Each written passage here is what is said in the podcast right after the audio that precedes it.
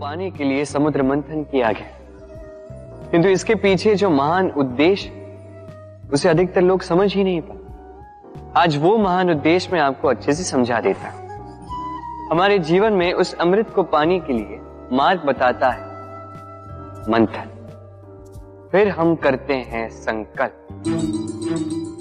फिर करते हैं सरकार, जिसे देवताओं ने और असुरों ने साथ मिलकर किया।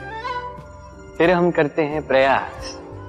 वासुकी के मुख से विष की भाप निकलना ये प्रारंभिक बाधाओं का रूप ही था।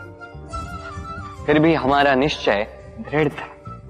भले ही समुद्र मंथन से हलाहल निकला, हम अडिग रहे।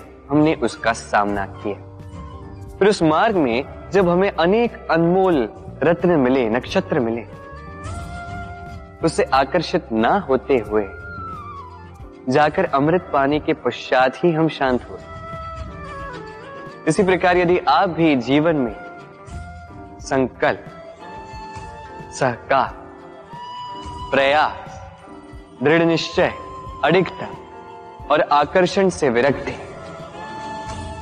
यदि ये सारे गुण आप अपने भीतर समाहित कर लो तो आपको भी आपके जीवन का ये अमृत अवश्य मिल जाएगा। राधे राधे।